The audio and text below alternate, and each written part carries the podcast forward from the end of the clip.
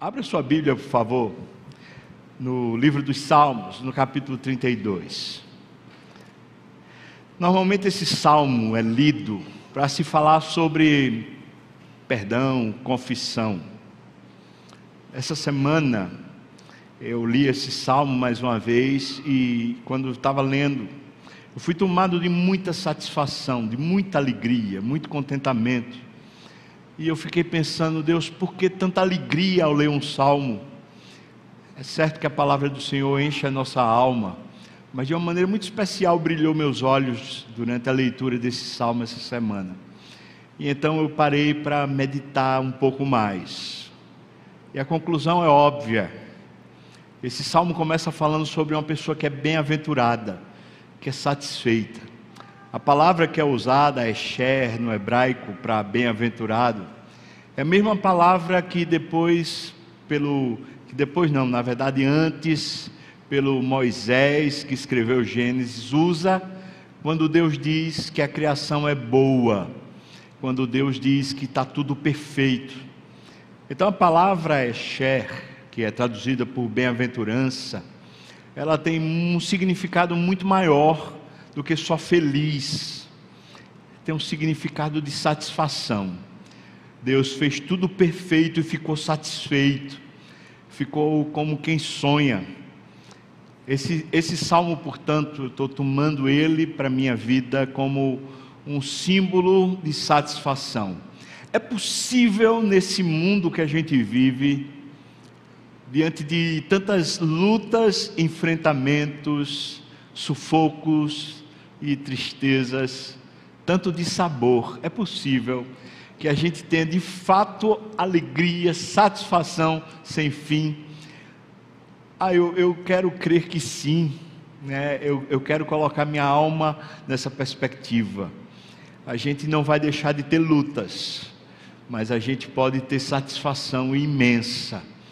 Vamos entrar nesse salmo, lendo ele e a, tentando a partir dele, perceber a nossa própria vida, tentando entender os nossos próprios caminhos. Diz assim o salmo: Bem-aventurado aquele cuja iniquidade é perdoada, cujo pecado é coberto.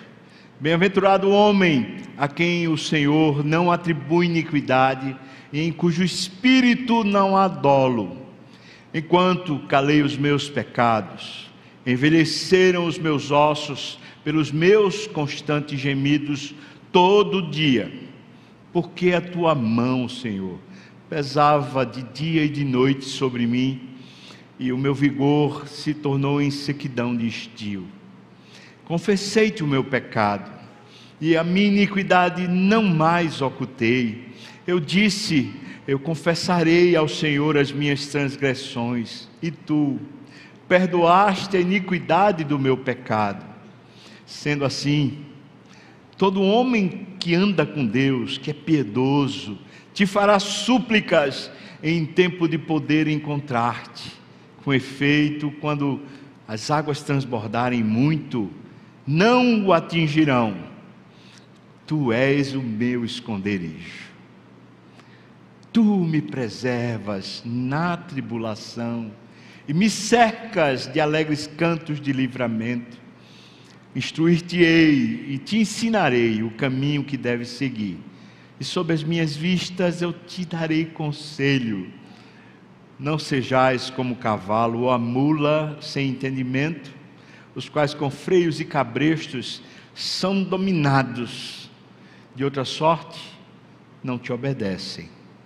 Muito sofrimento terá de curtir o ímpio, mas o que confia no Senhor, a misericórdia o assistirá Alegrai-vos no Senhor e regozijai-vos, ó justos.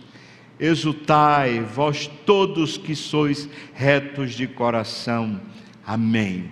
Vamos orar, irmãos.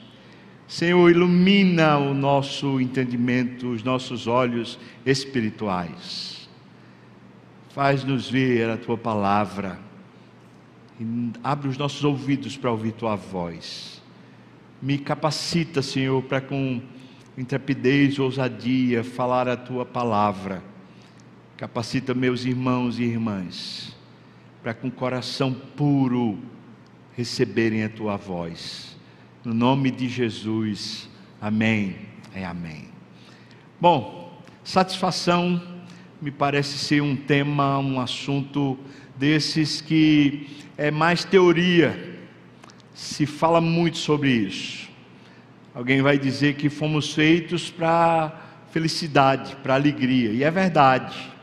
Teologicamente, Deus fez a gente para viver no paraíso. Pense nisso. A Bíblia diz que Deus fez tudo perfeito. Mas quando Ele vai criar o homem, antes de criar o homem, o ser humano, Ele, no lugar perfeito que é a criação, Ele resolve fazer um lugar ainda mais aprazível, que Ele chama de jardim e resolve colocar esse jardim num, num ambiente, e o ambiente se chama Éden. Não é o jardim do Éden, é o jardim no Éden. E Éden é uma palavra que significa delícias, prazer. No novo, desculpa, no Velho Testamento a palavra Éden, fora o livro de Gênesis, e fora o livro de Ezequiel, que usa a palavra Éden como uma cidade, em todos os demais textos do Velho Testamento, a palavra Éden está ligada ao culto, à presença de Deus, onde se tem delícias, onde se tem o verdadeiro prazer. Então a gente pode entender o seguinte: Deus fez a criação perfeita, devia ser linda, hoje a natureza já é linda mesmo essa natureza cheia de cardos e abrolhos, mesmo essa natureza que, que é tão beligerante contra nós, essa mesma natureza enche os nossos olhos de vigor. Você imagina quando ela foi feita e não havia pecado. Que coisa maravilhosa, mas Deus não achou que bastava para a alma humana ele ainda prepara um jardim, um lugar ainda mais especial do que tudo que tinha sido criado. E resolve colocar esse jardim num ambiente chamado prazer, delícias. Então não é um erro dizer que Deus fez a gente para ser feliz, para vivermos em satisfação. Erro é a gente pensar que é desse jeito mesmo. Entretanto, a satisfação não está mais ao nosso alcance por nós mesmos. O que tirou de nós o, o Éden, o que tirou de nós a beleza exuberante da natureza, foi o nosso pecado, foi o fato de nos distanciarmos de Deus. Isso rompeu com a nossa capacidade de vivermos a satisfação sem fim. Dito isso, como é possível então, no mundo caído e sabendo que eu sou pecador, como é que é possível eu ter satisfação de verdade? Será que é possível? Pois é esse o desafio que esse salmo me apresentou. Eu posso sim, no mundo caído, onde há tanta transgressão, no meu, na minha própria caminhada, onde existe tanta vaidade e perdição, eu posso ter plena satisfação. Eu posso viver no Éden, eu posso viver na doce e maravilhosa presença de Deus. Eu convido você para esse propósito. É, C.S. Lewis diz assim, falando sobre a satisfação. Ele fala assim: as criaturas não nascem com desejos, a menos que exista satisfação para eles. Um bebê sente fome. Bom, existe uma coisa chamada comida um patinho quer nadar. Bem, existe uma coisa chamada água. Se eu encontrar em mim mesmo um desejo que nenhuma experiência nesse mundo pode satisfazer, a explicação mais provável é que eu fui feito para outro mundo. Um pensador cristão chamado Leon Tolstói fala sobre satisfação o seguinte: ele diz, antes de falar sobre o bem da satisfação das nossas necessidades, Tolstói está colocando a gente num outro prisma. A maioria de nós se engana na perspectiva de quando a nossa necessidade está satisfeita, nós ficamos satisfeitos. Então ele coloca a gente numa, numa nova perspectiva. Ele diz assim: antes de falar sobre o bem que sentimos da satisfação das necessidades, é preciso decidir quais necessidades constituem o bem. Ou seja, o que de fato é que vai nos satisfazer. Esse Salmo 32 propõe isso para a gente. Bom, o Salmo, versículos 1 e 2, trazem uma proposta: receber, aprender a receber a graça de Deus. Nós podemos estar plenamente satisfeitos a partir da graça. Dê uma olhada, por favor. Veja o que ele diz no versículo 1. Ele diz: Aquele que recebe perdão da sua iniquidade, aquele que tem o seu pecado coberto, está plenamente satisfeito. É preciso aprender a receber o perdão. Quem não consegue receber, abraçar o perdão de Deus sobre si, então esse nunca vai estar plenamente satisfeito. A culpa vai dilacerar a sua alma, a inquietação vai encher você de tormenta. Mas alguém que ousa crer que o sacrifício de Jesus foi cabal, que o sangue vertido na cruz pagou toda a minha iniquidade, e que aquele sangue foi derramado sobre a minha cabeça de maneira que me purificou completamente da iniquidade. Quem ousa crer, precisa abraçar a graça, precisa dizer: Eu sei, eu sei que agora eu estou de alguma maneira de verdade perdoado. Ora, o que significa perdoado nesse caso? Senão o privilégio de novo de poder estar com Deus de poder ver a Deus, de poder ouvir a Deus, de poder viver com Deus. Versículo 2, ele trata sobre receber uma outra coisa. Se no primeiro versículo ele diz você recebeu perdão, o segundo versículo ele diz você recebeu uma consciência pura. Bem-aventurado o homem a quem o Senhor não atribui iniquidade e em cujo espírito não há dolo. Duas coisas que são mencionadas aqui. Uma, Deus, que é o juiz supremo e o conhecedor onisciente de todas as coisas, esse Deus nos olha e não põe mais um dedo, não nos acusa, não coloca mais a nossa iniquidade diante de nós. Mas a segunda verdade que o versículo diz é que não só Deus não nos acusa, mas nosso espírito não está mais emaranhado na maldade. Os nossos pensamentos, os nossos sentimentos não estão mais ligados ou associados à iniquidade, à maldade. Então a gente está falando sobre não ter mais a culpa, porque Deus não nos culpa, e aceitar o coração livre para viver agora uma vida santa. Essas duas coisas se associam na nossa consciência.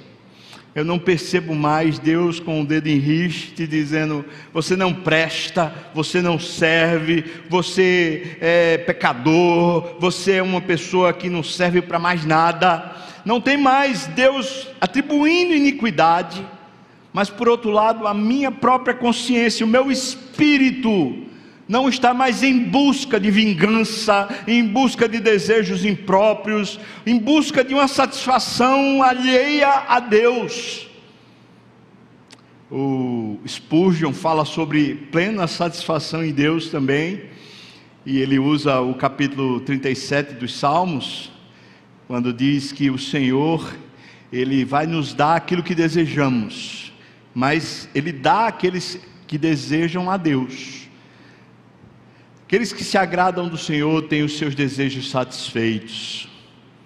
Quem ousa finalmente se agradar de Deus, e em vez de ser tomado pelas necessidades humanas, resolve de fato se agradar de Deus, parece que a sua mente, suas ambições, seus desejos são tomados por uma nova dimensão.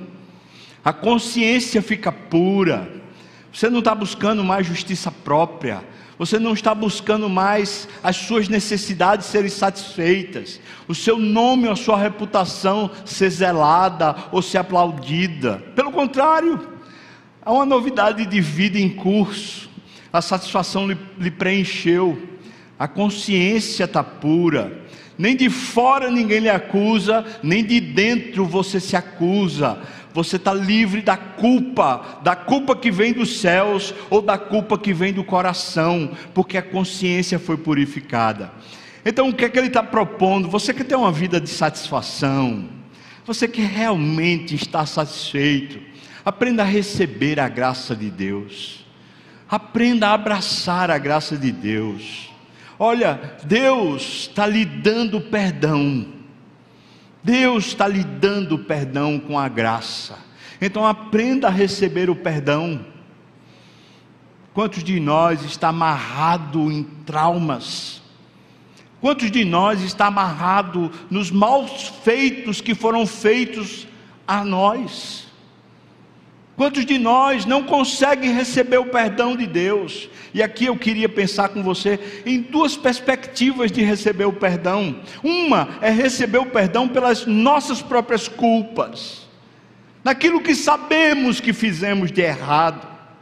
Mas a segunda dimensão é recebermos o perdão daqueles que nos fizeram mal. Preste atenção, porque essa segunda dimensão é você receber no seu coração a dádiva de conseguir perdoar. Porque nós não temos em nós o poder de perdoar se não vier de Deus. Deus, na sua infinita graça, nos dá o perdão. E é exatamente quando Ele nos concede o perdão que nós somos capacitados a perdoar. Então existe uma dupla dimensão em Deus nos dar o perdão através da sua graça. Uma é que eu posso me sentir perdoado dos meus próprios pecados. Mas segundo, eu também posso sentir perdão, dar perdão a quem me ofendeu. Agora com a qualidade nova de vida. Não estou mais preso às amarras das angústias, ou dos traumas, ou dos desfeitos e maus feitos que me foram feitos. Eu estou livre, porque o perdão chegou. Eu preciso aprender a receber a graça. E quando eu recebo a graça, a graça me diz: está perdoado. Versículo 1. O versículo 2 diz que a graça também faz uma lavagem, ela lava a nossa consciência porque você não vive mais com um Deus que você olha como se ele fosse um carrasco, um Deus punitivo, um Deus que sanciona tudo, que impede tudo, que censura tudo. Você passa a viver com Deus que não lhe atribui mais nenhum tipo de culpa. Mas, além disso, o seu próprio coração está liberto das ambições que outrora era tomado que, que ambições eram essas? A, a ambição da justiça própria, a ambição de fazer o seu nome valer, de fazer a sua história prevalecer. Você é tomado de uma liberdade, foi quebrado os grilhões, você não tem mais dolo, ou seja, não há um sentimento e um planejamento maligno em curso, não há justiça própria não há um sentimento pernicioso tomando a sua alma. Em outras palavras, você não quer vingança, você não quer retribuir o mal com o mal, você não está mais em litígio com ninguém, você não está brigando com ninguém. Quantos de nós está vivendo uma vida cheia de litígio, briga, dissensão, malquerência, amargurado? Como uma pessoa assim pode estar satisfeita? Como? Marido e mulher que só faz acusar um ao outro, não conseguem trocar uma palavra, um projeto para ter em comum, é só briga e dissensão. Quantos de nós não conseguem mais ver a vida com bons olhos, porque tem os seus planos, os seus desejos, todos impedidos por alguém? Parece que alguém não me observou, não me valorizou, não me deu o que eu merecia, e eu não estou satisfeito. Esse salmo começa lançando uma proposta: aprenda a receber. Nesse caso, não é você dar nada, aprenda a receber. Aprenda a receber a obra que foi feita pelo Filho de Deus.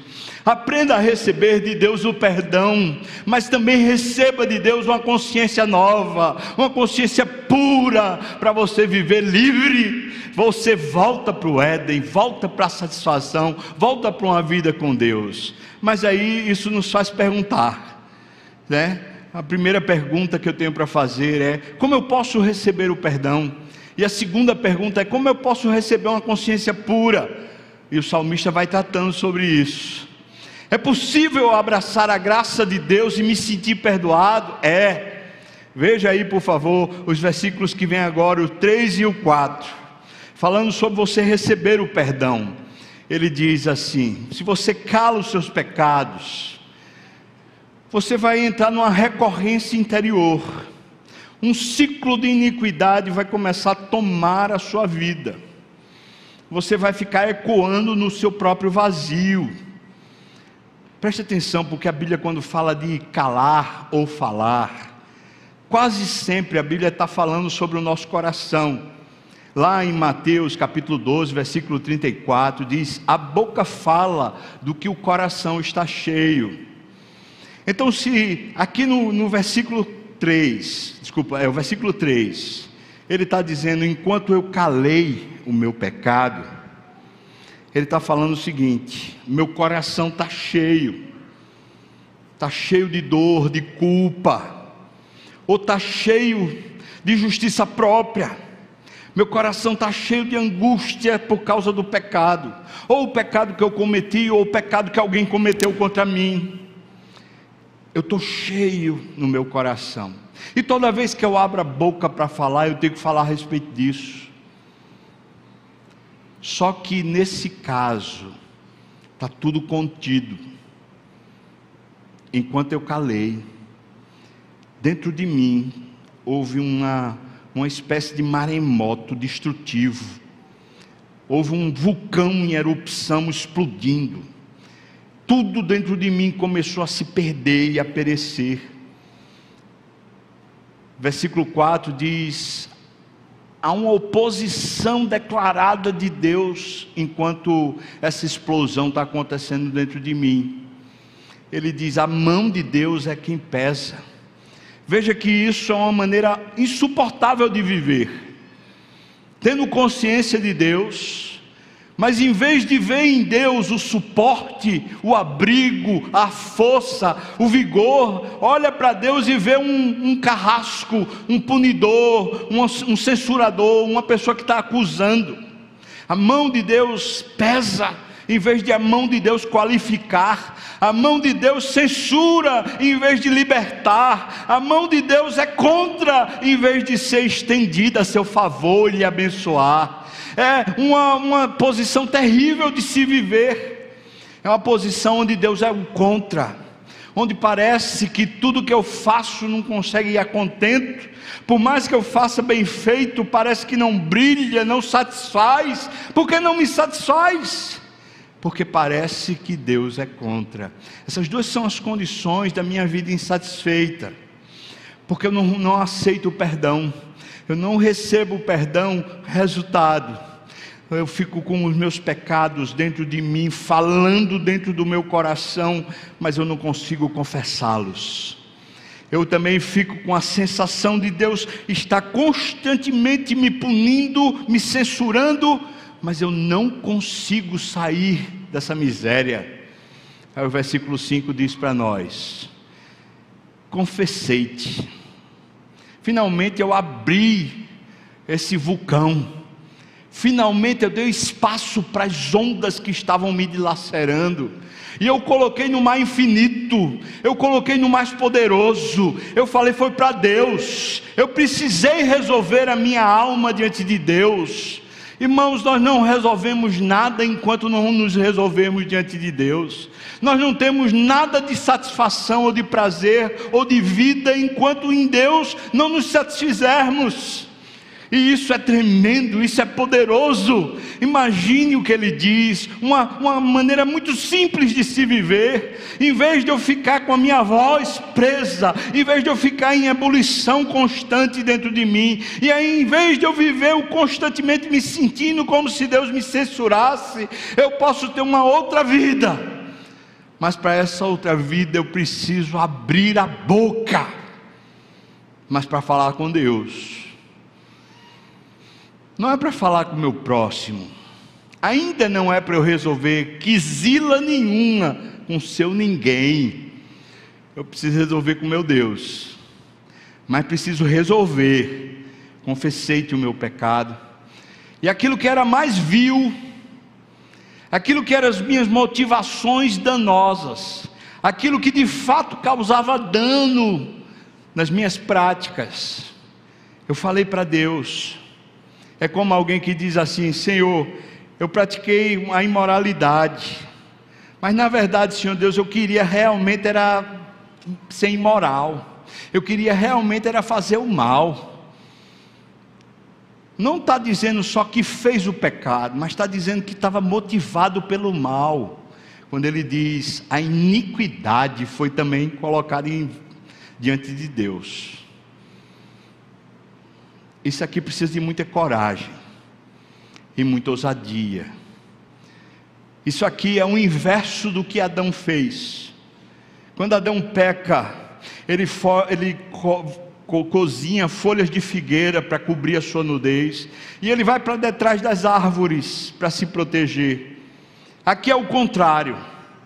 Deus vem ao encontro e você, em vez de se esconder por trás da culpa ou do seu pecado, em vez de você tentar de alguma maneira administrar essas sensações de peso, você simplesmente tira a folha de figueira, você sai para trás, para frente da árvore e se apresenta diante de Deus, dizendo: Olha aqui, Senhor Deus, sou eu, sou eu, esse mal sou eu esse problemático sou eu, essa confusão sou eu, essa crise sou eu, Deus. Olha aqui, eu não estou mais negando nada para o Senhor. Será que temos em Deus esse abrigo? Hum, oh, que bênção quando a gente finalmente resolve confessar. Interessante que ele diz assim: veja que é uma resolução interior. Disse, esse disse já está dizendo tudo, não é?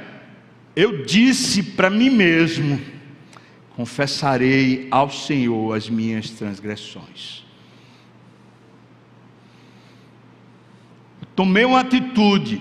Você quer abraçar a graça, você quer recebê-la, você quer ter satisfação, essa graça do perdão, você abraça ela quando você tem coragem de dizer: Olha aqui, olha aqui, Deus, eu saí da folha de figueira, eu saí da frente da árvore, eu agora estou diante de Ti, Senhor. É diante de Ti, Senhor. Confessei-te o pecado e a iniquidade do meu pecado. Não escondi, não escondi mais nada. E aí ele diz: E tu, Senhor, perdoaste a iniquidade do meu pecado. Quando o texto fala sobre pecado e iniquidade, está dizendo que existe o pecado e existe a vileza, o grau de vileza de um pecado. Então ele está dizendo: eu confessei o meu pecado no nível da vileza que eu pratiquei. Eu não disse assim de uma maneira genérica.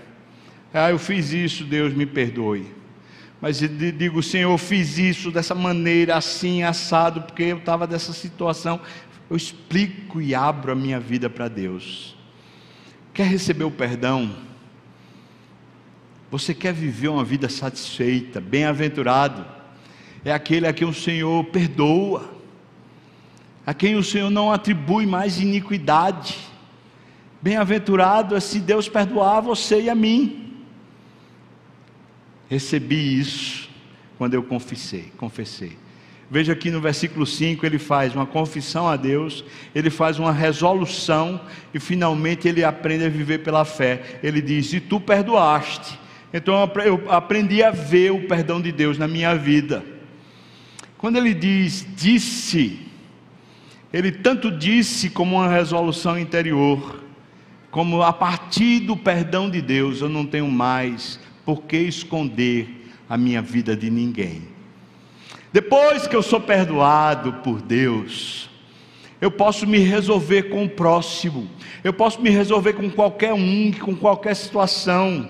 É como aquela situação imaginária de uma pessoa que chega para falar com você, ou talvez falar com um pastor, dizendo: Olha, eu, eu assassinei alguém, eu fiz um mal a alguém. E qual é a perspectiva? O que é que se deve fazer com um caso desse? mandar a pessoa confessar diante da polícia para ser presa. É isso que se deve fazer. Bom, depois que a pessoa consegue finalmente confessar diante de Deus, ela agora pode confessar para a polícia, ela agora pode confessar para a pessoa que ela fez o mal e dizer: Olha, esse sou eu. A pessoa se liberta e isso dá satisfação sem fim. Quantos de nós estamos presos a uma série de camadas porque nós não conseguimos ser quem somos. Nós estamos protegendo uma reputação imaginária, uma ilusão de sermos alguma coisa que não somos. Às vezes nós somos meio mentirosos, manipuladores, e nós não confessamos o mal. Quer estar tá, tá feliz? Aprenda a jogar a folha de figueira fora. Aprenda a pegar a árvore na qual você se esconde e deixá-la para trás na sua vida. Pegue tudo que você tenta maquiar a respeito de si mesmo e jogue fora. Isso não é mais para você. E se você ainda tenta manipular isso, a satisfação não vai vir. Como eu posso receber o perdão? Confessando ao Senhor e uma vez confessando ao Senhor, eu disse: confessarei. Uma vez confessando ao Senhor, eu agora recebo, porque tu perdoaste a iniquidade do meu pecado. Agora eu posso receber e eu tenho fé. Mas a segunda pergunta é: como essa minha culpa pode ser retirada? Eu confessei, o Senhor me perdoou, mas eu ainda tenho crise, eu tenho muita dificuldade eu tenho dificuldade de assimilar isso, uma vida onde não tem mais ninguém contra mim, não tem mais ninguém me, me acusando.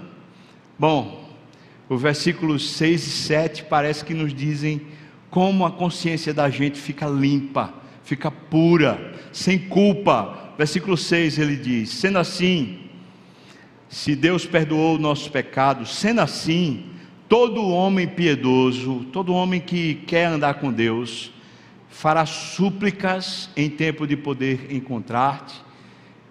E as águas, quando elas se encherem, quando as situações quiserem naufragar você, quando as situações quiserem afogar você, quando a culpa quiser de novo encher sua vida, quando alguém quiser de novo matar você, quando você não tiver mais se sentindo seguro, porque as águas se encheram e transbordaram, então você não será atingido. A primeira coisa que você precisa dizer: a proximidade do Senhor é quem traz a sua dignidade, quem traz de volta a sua reputação é quem traz de volta o olho vivo, a experiência plena. Enquanto você não está próximo e andando com Deus, deixa para lá, você nunca estará satisfeito. Veja o que ele está dizendo: é todo homem piedoso vai buscar em Deus é, esse refúgio, esse contentamento. Você quer andar com Deus? Se quer andar com Deus, então vá buscar em Deus, suplique, clame, Deus, tem misericórdia de mim, Senhor. Eu sou tão pecador, eu sou tão problemático, eu sou tão confuso. Eu tô, estou tô o tempo todo, parece num dilema, Senhor, tem misericórdia de mim, suplique, vá lá, clame, você quer andar com Deus, quer ser piedoso, chegue-se, achegue-se ao Senhor, suplique, e aí, quando as situações ficarem confusas, complicadas e quiserem sufocar você, não podem mais lhe atingir, porque o Senhor passou a proteger. Mas preste atenção, que o texto está dizendo que o fato de Deus proteger você não quer dizer que as pessoas ao seu redor não lhe acusarão. Quando ele diz que as águas começam a crescer, ele quer dizer que as consequências do nosso pecado, elas começam a nos, nos tragar. Você fez mal a alguém, você mentiu, você, sei lá, fez algum ato ilícito, isso vai lhe alcançar, as consequências vão alcançar. Mas agora, com a dignidade restaurada por Deus, você pode viver e sobreviver, porque essas acusações que vêm e as circunstâncias adversas que vêm, lembrando a você o seu pecado, não conseguem mais ter o poder de lhe culpar. Que foi que aconteceu? A consciência ficou pura. O perdão agora está começando a ter força de verdade na sua alma. Ele está dizendo isso. Um homem piedoso suplica ao Senhor, busca ao Senhor com força, com verdade. E quando ele faz isso, mesmo que de repente as consequências do pecado venham, mesmo que de repente você comece a ter que pagar uma série de coisas como consequência do que você fez, essas coisas não lhe naufragarão, elas não lhe afogarão, elas não lhe derrotarão, porque Deus será o seu amparo e sua fortaleza. Veja a história de Davi, porque é um grande exemplo para isso. Assassinou um dos, dos homens da sua guarda, da sua proteção, um dos guerreiros. Ele também adulterou com a mulher desse homem essa história é muito significativa. Quando ele confessa o pecado ao Senhor, Deus não diz para ele, então você não terá consequência. Deus diz para ele: Eu perdoei você, mas as consequências vão acontecer. E diz: A espada não se apartará da sua casa. E alguém, um outro, vai pegar as suas, suas esposas e vai, de alguma maneira, publicamente, vai envergonhar você. Ou seja, as consequências vinham. As, nossas, as consequências dos nossos pecados não são apagadas. Uma pessoa que, por exemplo, tem um, um filho fora do casamento, de repente um, uma pessoa está fornicando e a, e a, moça fica grávida. As, a consequência é o filho, ou a filha que vai nascer, não tem casamento. Certamente a vida ficou confusa. Agora a pessoa fica preocupada: como é que vai ser? Essa é a consequência.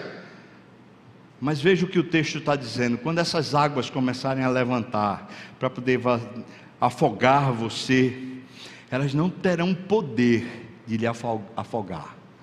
Veja que ele diz: não o atingirão. Louvado seja o nome do Senhor. Por quê? Porque é um renovo no seu coração o perdão lhe restaurou. Como eu posso tirar, como a, a culpa pode ser retirada de mim? Versículo 7 diz: Tu és o meu esconderijo. Essa proximidade com o Senhor é uma proteção. E aí ele diz: Tu me preservas da tribulação. Como? Como? Como o Senhor me preserva da tribulação? Como é que o Senhor me cerca? Como é que o Senhor me protege? Ele diz: com alegres cantos de livramento, quando eu passo a adorar o Senhor, a cantar ao Senhor, é isso que me vem, uma, um tipo de leveza de vida, de, de, de bênção para mim, que me protege, que me protege, me livra do mal. Então eu poderia dizer: a proximidade do Senhor traz uma nova atitude, em vez de eu viver no desespero, tentando esconder o meu pecado, tentando dar um jeito para que as consequências não me atinjam. Eu agora estou com uma nova atitude. Eu ando com Deus. E quando eu ando com Deus, o Senhor é quem me protege. O Senhor é quem me ampara. Eu tenho uma nova atitude, em vez de eu viver reclamando e tentando me vingar, ou tentando justificar a minha própria vida, eu estou livre. Eu canto com um cântico de livramento, de alegria, de nova vida. Isso é satisfação. É muito interessante, porque não é uma satisfação por viver sem problema, mas é uma satisfação por viver acima dos problemas. Deus protegendo e abençoando. Mas aí, o versículo 8 e 9 fala sobre como é que eu posso permanecer nessa graça. Porque quando nós fomos salvos, essa consciência e esse perdão nos alcançou. Mas muitos de nós, crentes, parece que perdemos a capacidade de continuar crendo nisso. Infelizmente, existe dentro do cristianismo um grupo de pessoas que se torna legalistas e fariseus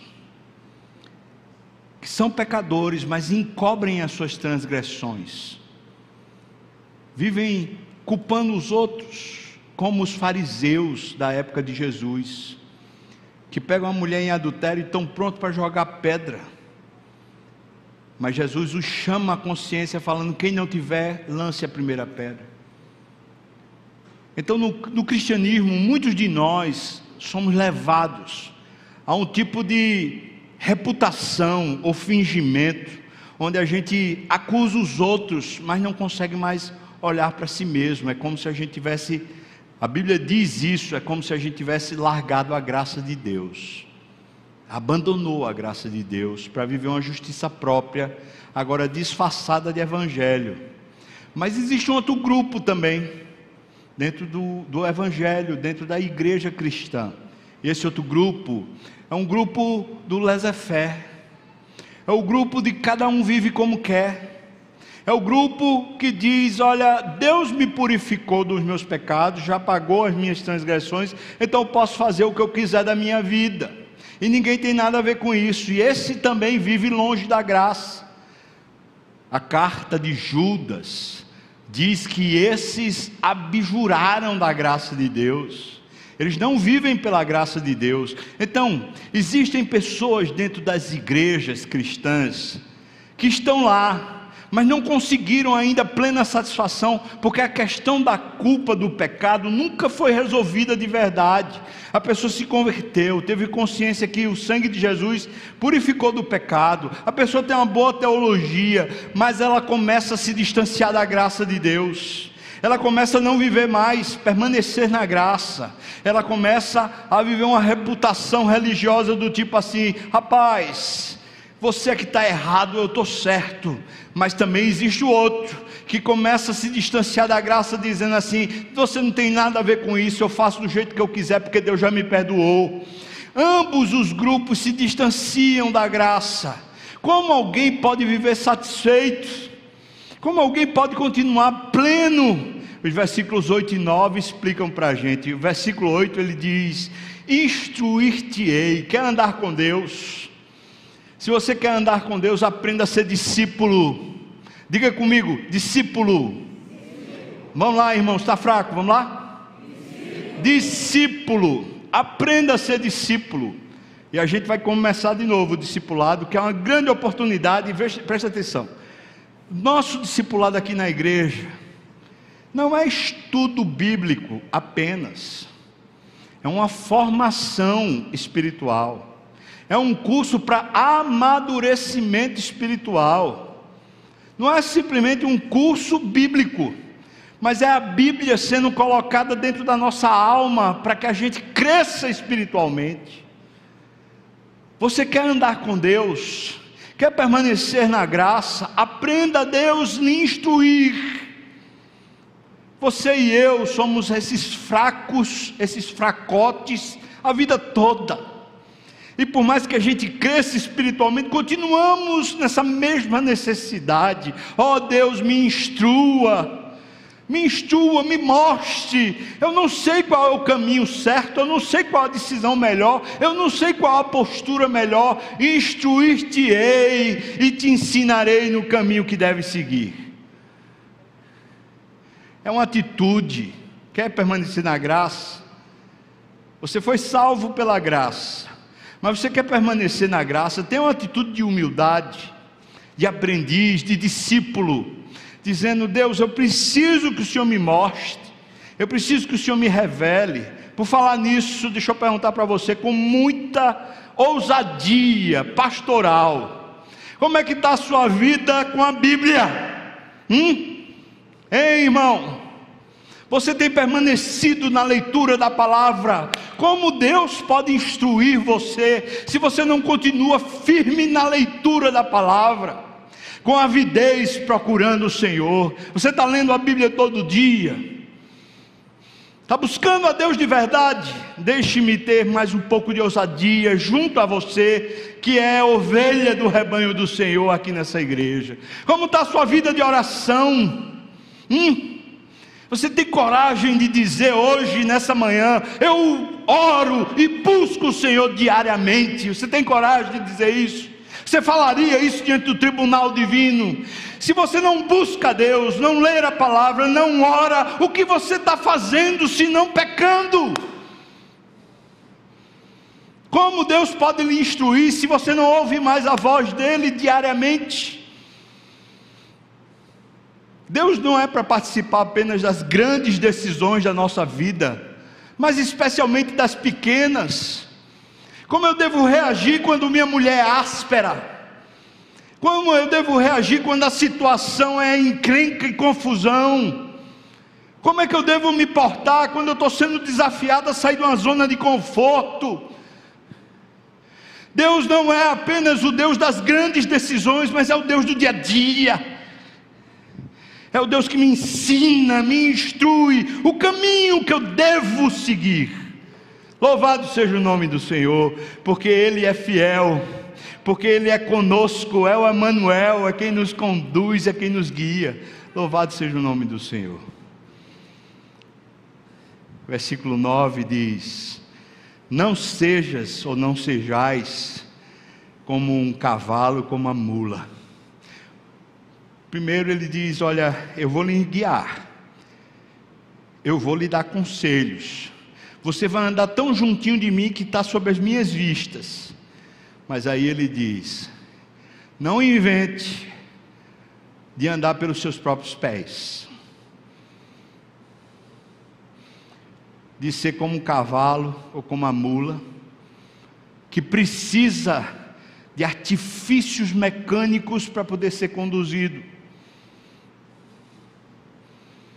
Você não precisa disso.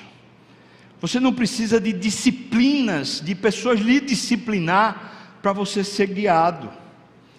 Você quer andar com Deus? Então volte-se para Deus de novo e aprenda a viver submisso. Mais uma vez eu falo, nós temos aqui na igreja tantas oportunidades de conhecermos mais, de sermos tratados os ministérios da igreja são oportunidades de sermos tratados. Pequenos grupos são oportunidade de vivermos em comunidade. Ah, mas o que falar da escola dominical? Aqui, pela graça de Deus, essa escola dominical é uma formação teológica, melhor do que muitos seminários que tem por aí.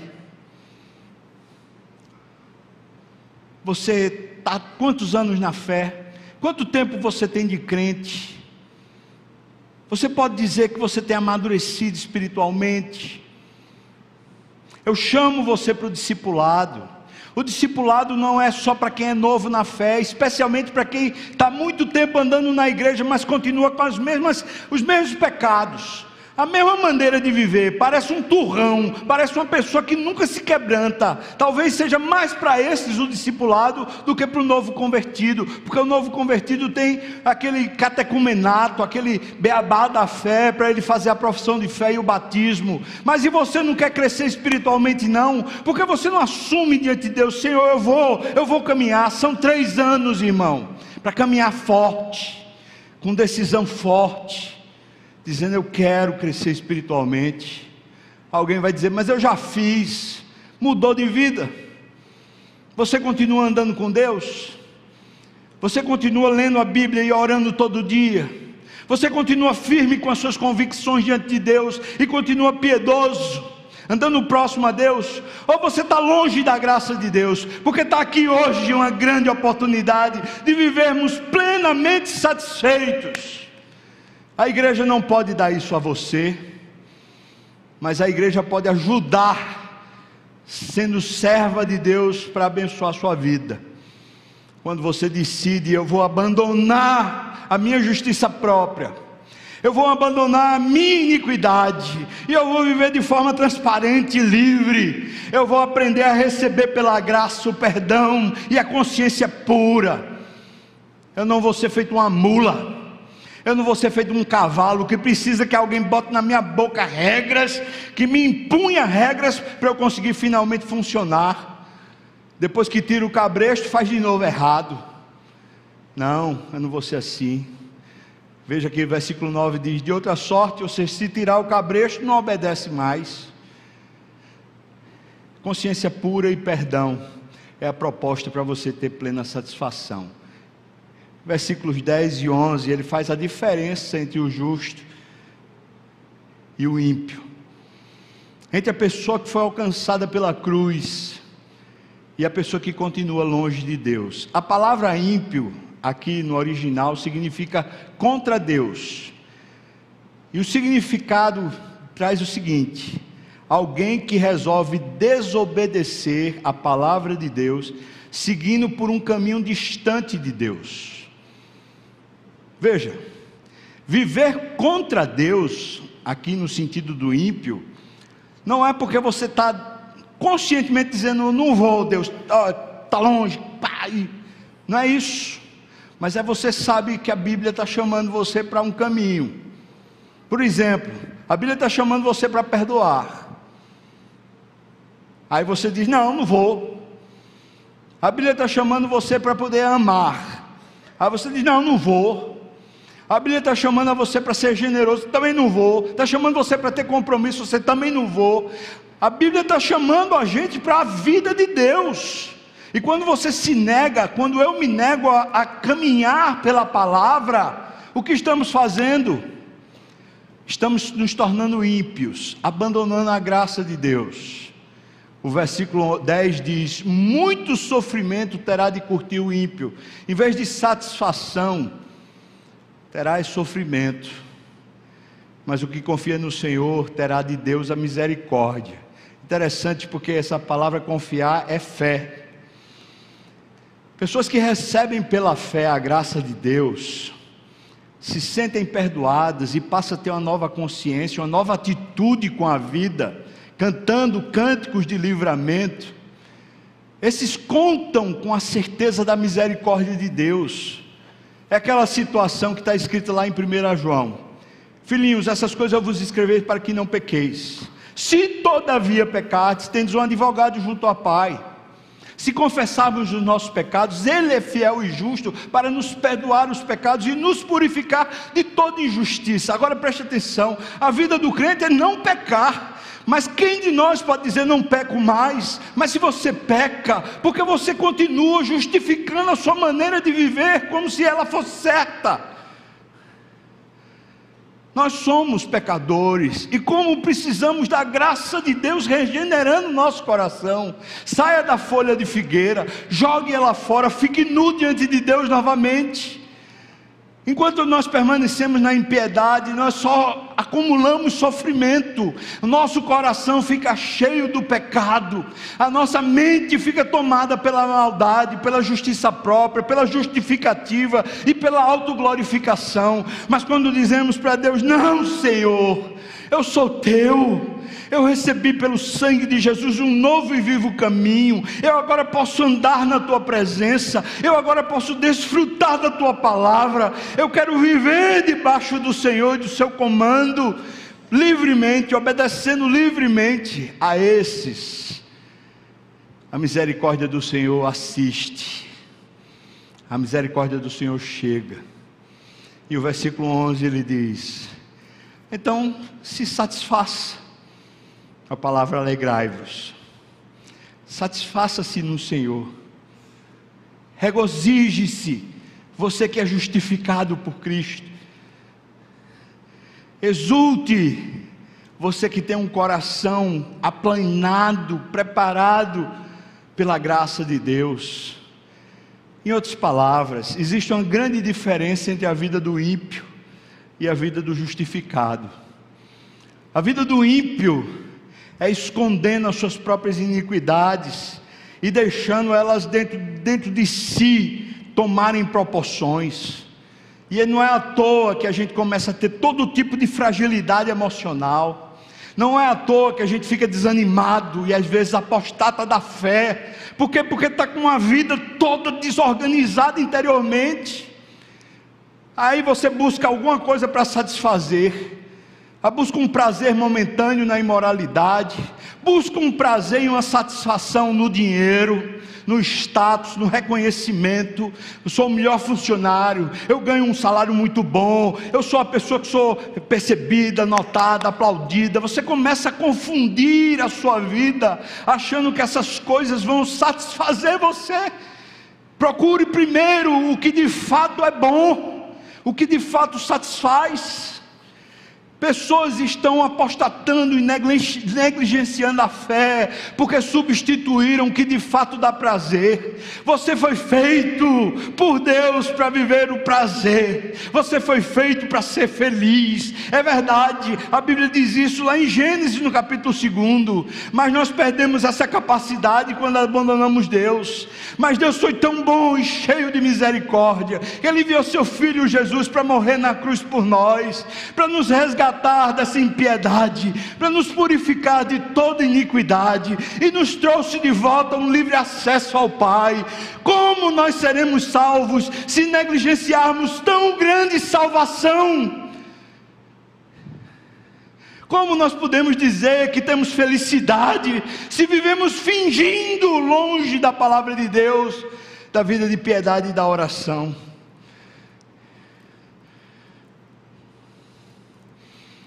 Alegre-se, regozije-se, exulte. Três palavras que falam sobre satisfação sem fim, sobre pessoas plenamente satisfeitas. Ah, não vou ficar feliz quando eu tiver a próxima progressão, quando eu tiver o próximo reconhecimento, quando eu tiver o próximo dinheiro, ou quando eu tiver o próximo não sei o que, sonho realizado. Não, não, não. Se eu não sou feliz hoje, na luta que eu tenho, nas coisas que eu tenho, se eu não estou plenamente satisfeito hoje, é porque eu abandonei a graça de Deus. É porque a graça de Deus já não basta para mim. Então não sou bem-aventurado, eu sou ímpio. E sendo ímpio, não vai ter nada de Deus que me satisfaça. Mas você é ímpio ou você é uma pessoa justa ou justificado? Quem é você hoje? Hein, irmão? Quem é você hoje? É um justo ou é o ímpio? É o que Deus salvou ou é o que permanece nas trevas e na perdição? Quem é você hoje?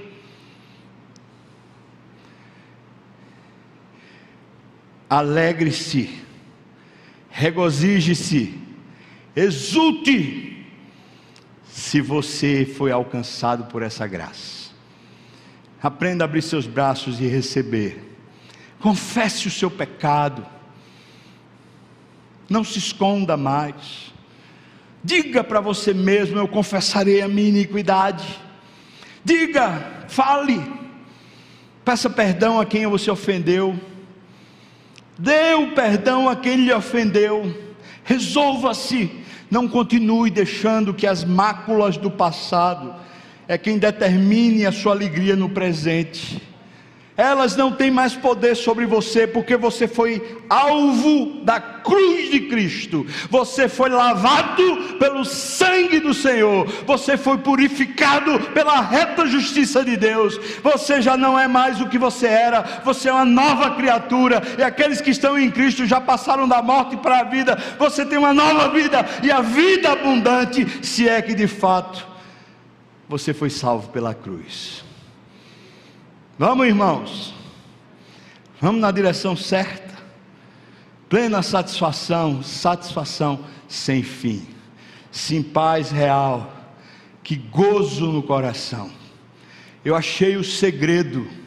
É Cristo no coração. Satisfação sem fim. Satisfação sem fim. Amém, irmão? Estamos juntos? Vamos orar ao Senhor. Vamos ficar de pé. Nós vamos orar pedir o pessoal louvor, pode vir para cá. Nós não vamos ter a escola dominical, esse mês de janeiro não estamos tendo. Próximo domingo nós vamos ter aqui classe única. Os professores vão estar lá conversando na sala A da Limonda. E no segundo domingo nós vamos voltar às classes escola dominical funcionando normalmente. Obrigado, Deus, pela tua doce palavra. Viva! Penetrante, boa. Louvado seja o teu nome, Senhor. Eu me quedo diante dos teus pés. Nós nos quedamos para te dizer: tem misericórdia de nós, ó Deus, porque somos pecadores. Perdoa-nos e nos ajuda a perdoar. Dá-nos a liberdade dessa consciência pura. Dá-nos a liberdade de sermos perdoados pelo Senhor. Firma os nossos pés na rocha, Senhor Deus. Ajuda-nos a caminhar com pureza diante do Senhor. No nome de Jesus. Que a graça do nosso Senhor e Salvador Jesus Cristo, o amor de Deus, nosso querido e amado Pai, comunhão, consolo, a bênção, poder, o avivamento do Espírito venha sobre nós, povo do Senhor, não só aqui agora, mas até quando o Senhor voltar e nos tomar para si. Aleluia. Amém. Amém. Vamos cantar, irmãos. Deus lhe abençoe muito.